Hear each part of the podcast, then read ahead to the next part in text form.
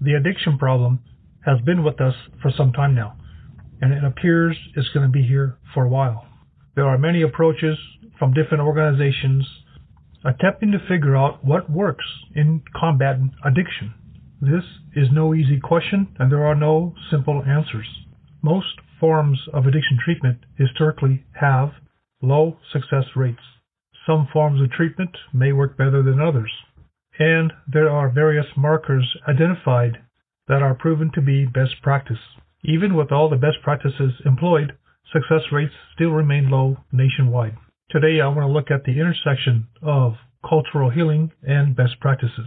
How does Native, a natural worldview of healing, seamlessly come together with evidence based practice to get results in addiction treatment?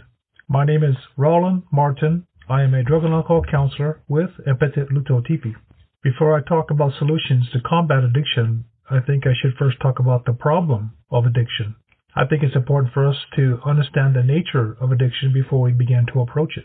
When I talk about the nature of addiction, this is how I come to understand it. Other counselors and professionals may agree, and many may not agree. Many don't explore the nature of addiction, they just go along with what they are given in their education. And that's okay. As every therapist, counselor, doctor, or any other professional will have an approach to their practice that's different from others just as clients or patients will have their personal preference to what type of therapy or treatment they best respond to. The formal definition of addiction as provided by the National Institute on Drug Addiction and SAMHSA, which is the Substance Abuse and Medical Health Administration. Their definition of addiction is open quote, addiction is defined as a chronic relapsing disorder characterized characterized by compulsive drug seeking, continued use despite harmful consequences, and long lasting changes in the brain. It is considered both a complex brain disorder and a mental illness. Addiction is the most severe form of a full spectrum of substance use disorders and is a medical illness caused by repeated misuse of a substance or substances. So this definition describes the characteristics of addiction, but basically it's saying that addiction is a brain disorder and a mental illness. I would also like to read something here on DNA and epigenetics. Addiction is influenced by a blend of genetic and environmental factors.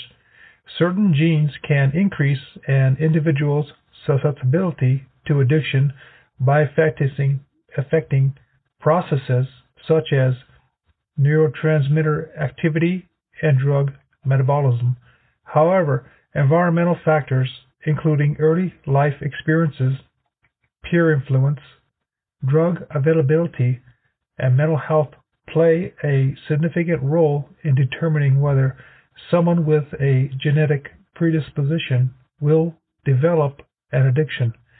Epigenetic changes, which are modifications in gene function without alterations to the DNA sequence can also be triggered by drug use and might influence an individual's long-term vulnerability to substance dependence.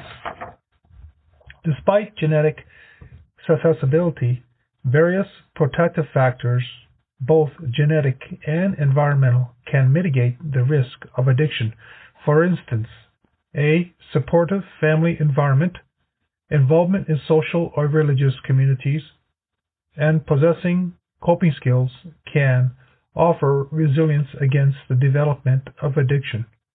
Conversely, factors like trauma or easy access to drug can amplify the risk. Ultimately, the expression of addiction results from the complex interplay between an individual's genetic makeup and their environment. I prefer the approach that Dr. Gabor Mate provides when he explains that just about all brain development is a result of the environment. Scientific research of the brain provides for this conclusion. In consideration of what Dr. Gabor Mate explains, it's difficult to follow the formal definition of addiction provided by National Institute on Drug Abuse, and SAMHSA when we consider that just about all brain development is a result of the environment. We're basically talking about a traumatic environment leading to unhealthy brain development. We should also remember science is showing now that the brain has plasticity. In other words, unhealthy brain development can be reversed, leading to healthy brain changes. Nor am I comfortable with seeing addiction as a mental illness, as Dr. Gabor Mate sees what is considered a disorder as really just a natural response to a traumatic event or a natural response to difficult life situations. Basically, it's saying that the natural desire to drink away the pain isn't really a disorder, it's an attempt to make things better. It will have temporary relief, but it will have long term bad consequences. He goes on to say that the most powerful influence in the environment is the relationship between the parents and the child. This relationship, or basically a attachment, begins in utero. Before the child is born, the attachment to the mother begins. Within our culture, we understood that the stressors or difficulties that the mother may experience are going to be imprinted upon the child within her womb. There is a wide range of possible emotional states that the mother can experience that can imprint upon a fetus. You can use your imagination to imagine all of the difficult emotional states a young mother can experience. That sort of becomes an imprinted memory upon the psyche of this fetus, which will be carried with them into the world. The common theme here that contributes to addiction behaviors is trauma whether the trauma is viewed from the epigenetic standpoint. And we should remember, as stated earlier, any kind of epigenetic predisposition or expression is pretty much dependent upon the environment. Next, we can see trauma being imprinted upon a fetus from the mother's life experiences and carried into the world by the infant. Once the infant is born, there are other various traumas possible or really likely to happen adverse childhood experiences are very high on the reservation. So when I look at addiction, I'm really looking at trauma. The World Health Organization defines the meth problem as a trauma problem. We don't have a opioid, meth, or alcohol problem. We have a trauma problem resulting in an opioid, meth, and alcohol problem. So I spent some time defining the problem of addiction. And believe me, I just barely scratched the surface when it comes to trauma and how it results in an addiction problem. So, how does cultural forms of healing and evidence based practice come together to address the problem of trauma? To better answer this question, we should have some understanding of what is trauma to begin with. A definition of trauma provided by Substance Abuse and Mental Health Services Administration, which is a government organization, defines trauma as trauma results from an event, series of events, or set of circumstances that is experienced by an individual as physically or emotionally harmful or threatening and that has lasting adverse effects on the individual's functioning and physical, social, emotional, or spiritual well-being. End quote. Now that's a pretty basic description of trauma that most people can agree with. But as a Native American and as an employee of Empete Tipi, I see things a little different. I'm going to read the opening part of Empete Tipi's philosophy.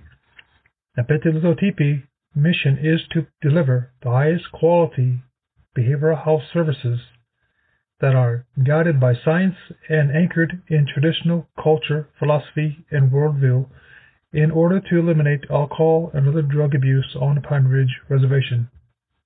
End quote. Okay, that's just the beginning of the mission statement. But the, the key element here is where I'm looking at addiction through the lens of traditional culture, philosophy, and worldview. With that, I'm going to see trauma in a different way. And that's fine because it is best practice to incorporate culture into a Native American substance abuse program. SAMHSA which is the federal government's leading administration on substance abuse and behavioral health services, sees trauma as a result of an event, series, of events or set of circumstances that is experienced by the individual. The key part that I'm looking at here is the experience by an individual. The experience is an inward condition. The experience occurs within the mind, which then typically has an effect on the body, which may or may not include brain changes. For example, enlargement of the amygdala and the hippocampus. The experience results from an interpretation of what is on the outside of the mind. What's outside of the mind is the body and the environment. All too often, people attribute a traumatic event to something external, like a, a ferocious barking dog, a car accident, or tornado, various forms of assault, a life threatening situation, a near death experience, or whatever have you.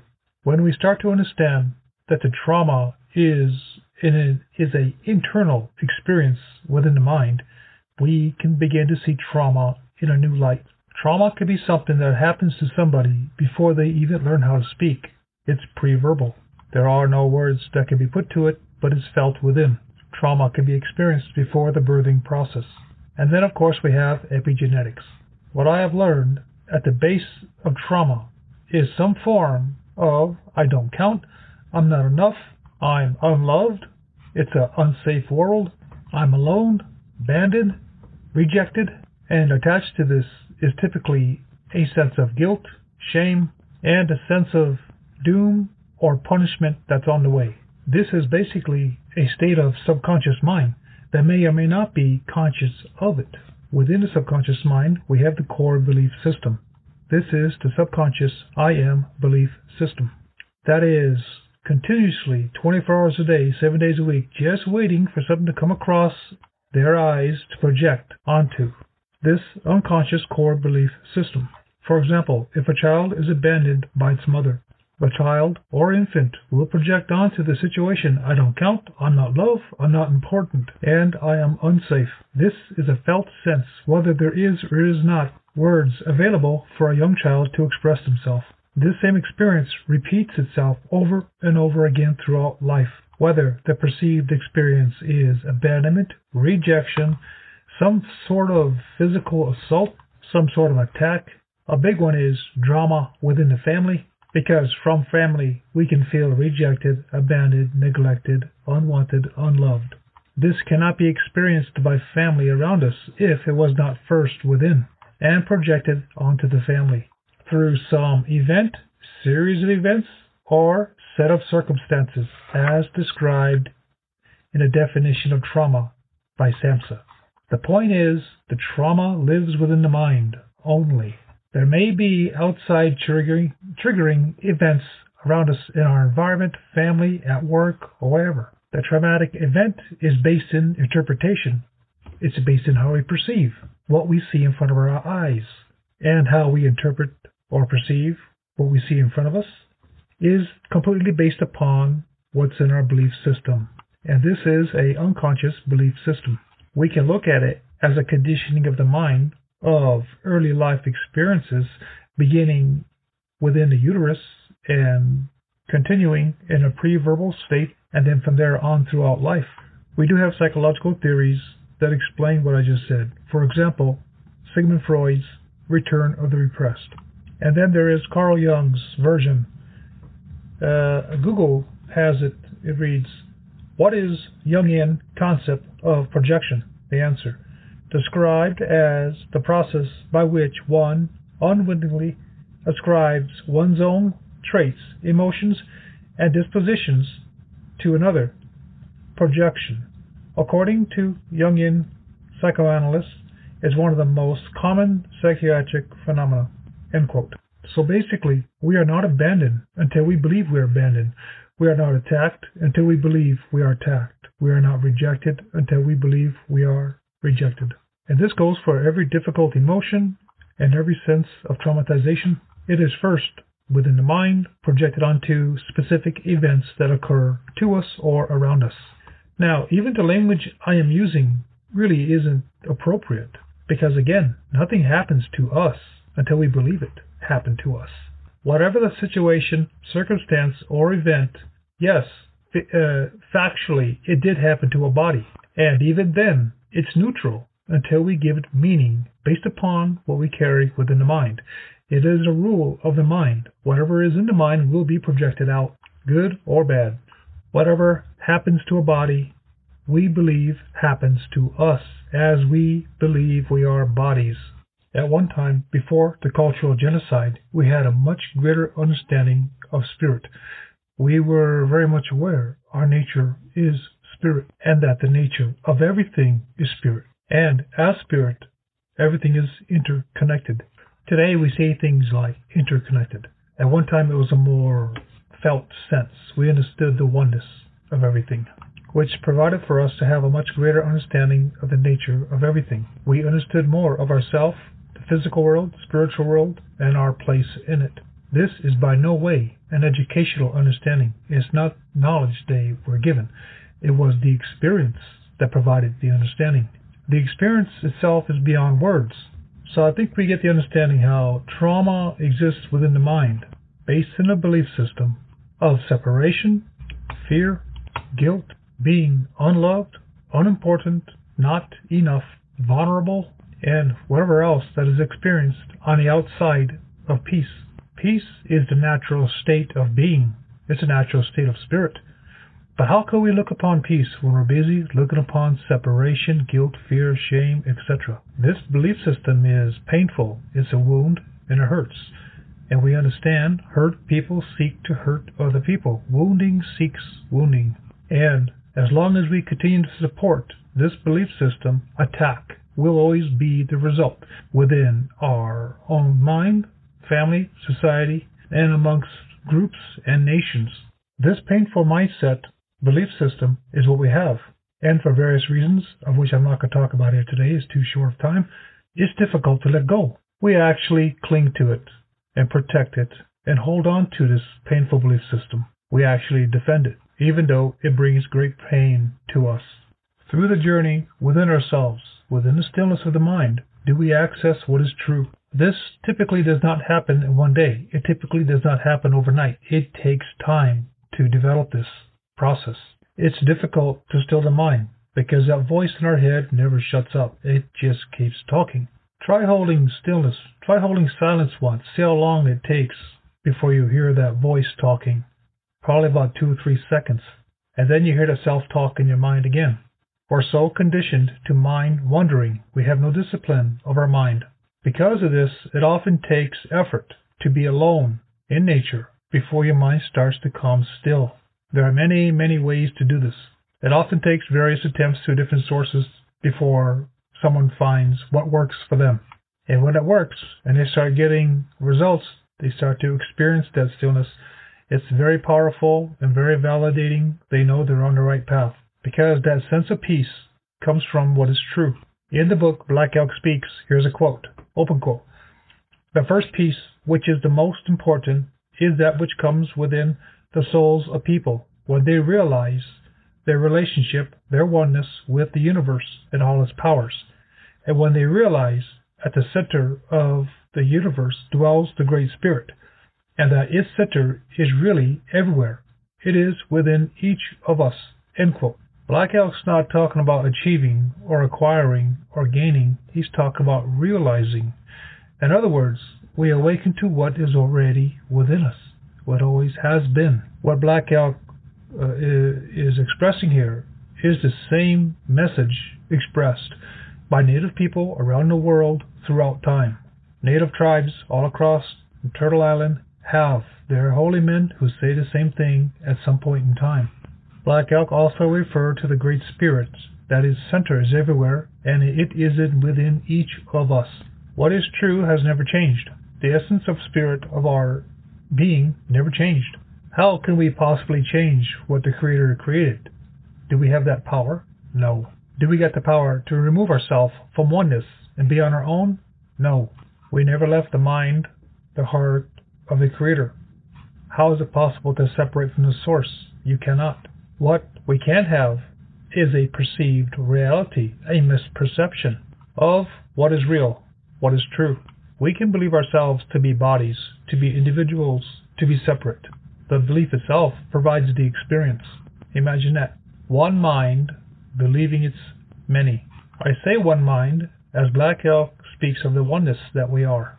With this brief talk on oneness and the illusion of separation, we can begin to understand where the healing process takes place. The healing process occurs within the mind from the belief of separation, hurt, pain, guilt, shame, attack, to a slow, gradual realization that we're not guilty, we're not alone, we're not devalued, we're not the wounded, abused, neglected, abandoned, rejected body. These are the very painful emotions felt sense within that leads to the attempts to make things better through the use of alcohol and drugs. There is plenty of scientific research showing that the use of alcohol and drugs is an attempt to make things better, to escape what's felt within, the hurt, the pain of feeling unimportant, unloved, attacked, rejected, abandoned, etc. Now, this is the power of mindfulness. Mindfulness is a term, a therapeutic term used today, but the actual practice of mindfulness, or actually the practice of being still, going within, has always been here in our culture. It is the pathway into awakening, to realization of oneness. It's the source of our wisdom keepers of the past. In the past, our norms and practices was more conducive to being alone in nature. Today we don't have those norms and practices that supports that awakening from within. Today we're all plugged into electronic devices, media, smartphones, etc. We are more disconnected to selves and to our inner awareness. So this is the intersection between the modern practice of mindfulness, which is an evidence-based practice in therapy, and our culture that used to support being alone in nature, being alone in a meditative state of prayer or whatever it is. When you read about Crazy Horse in the books, it often refers to him spending a lot of time alone in nature. That is a mindfulness way of being. You're not hearing the latest news from friends and family. You're not visiting, discussing stuff. You're not so much thinking about the future or the past. You're in a present moment in nature. The mind slows down and you begin to get in contact with the present moment of what's going on around you. The the grass, the wind, the birds, the heat of the sun, the feel of the air on your arms, the sounds you hear. When you're in the present moment of what's happening, you're more in touch with that inner direction.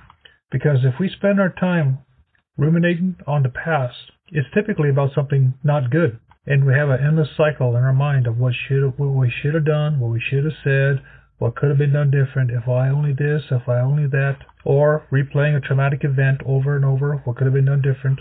It'll keep you in a loop of pain, misery, or for spending a lot of our time worried about the future, about this, that, things to come. We're self-generating a lot of anxiety, a lot of worry over nothing. The truth is, there is no past, there is no future. Both are man-made. What we have is right now.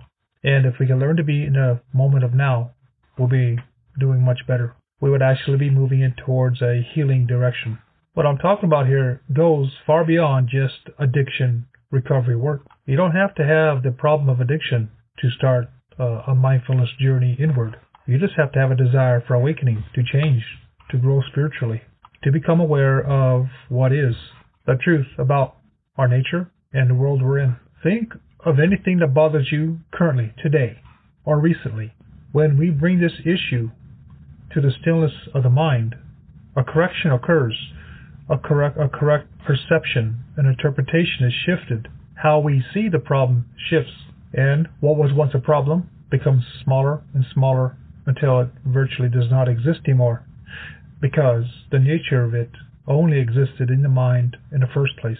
There is nothing outside of the mind that holds the problem.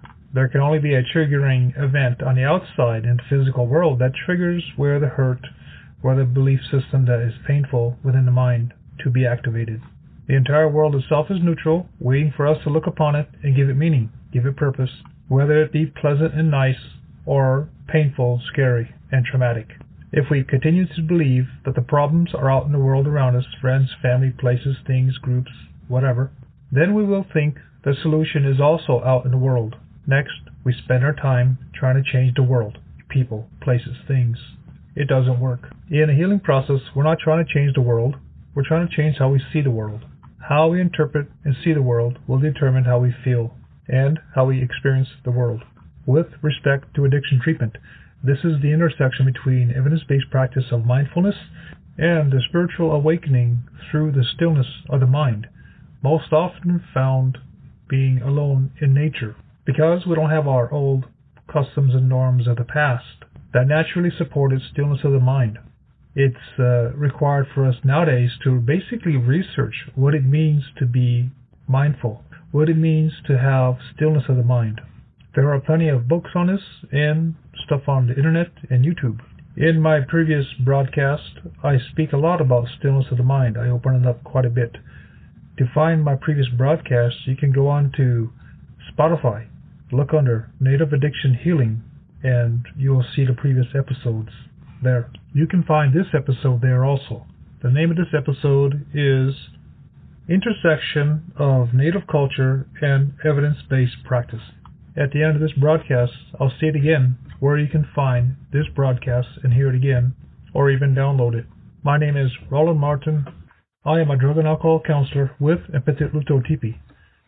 Luto Tipi provides services for alcohol and drug assessments, DUI, DWI education classes, outpatient groups, aftercare, recovery support groups, medication assisted treatment, and parenting classes. To find out more information on these services, contact an office closest to you. We have offices in Martin. The phone number is 605 685 6400. Pine Ridge 605 867 5595. Kyle 605 455 2331. Wanblee 605 462 6480. And my location in Sweat 605 685 1583. To hear this episode again, or even to download it, go to Spotify. Look under Native Addiction Healing, and the name of this episode will be Intersection of Native Culture and Evidence Based Practice. Thank you for listening.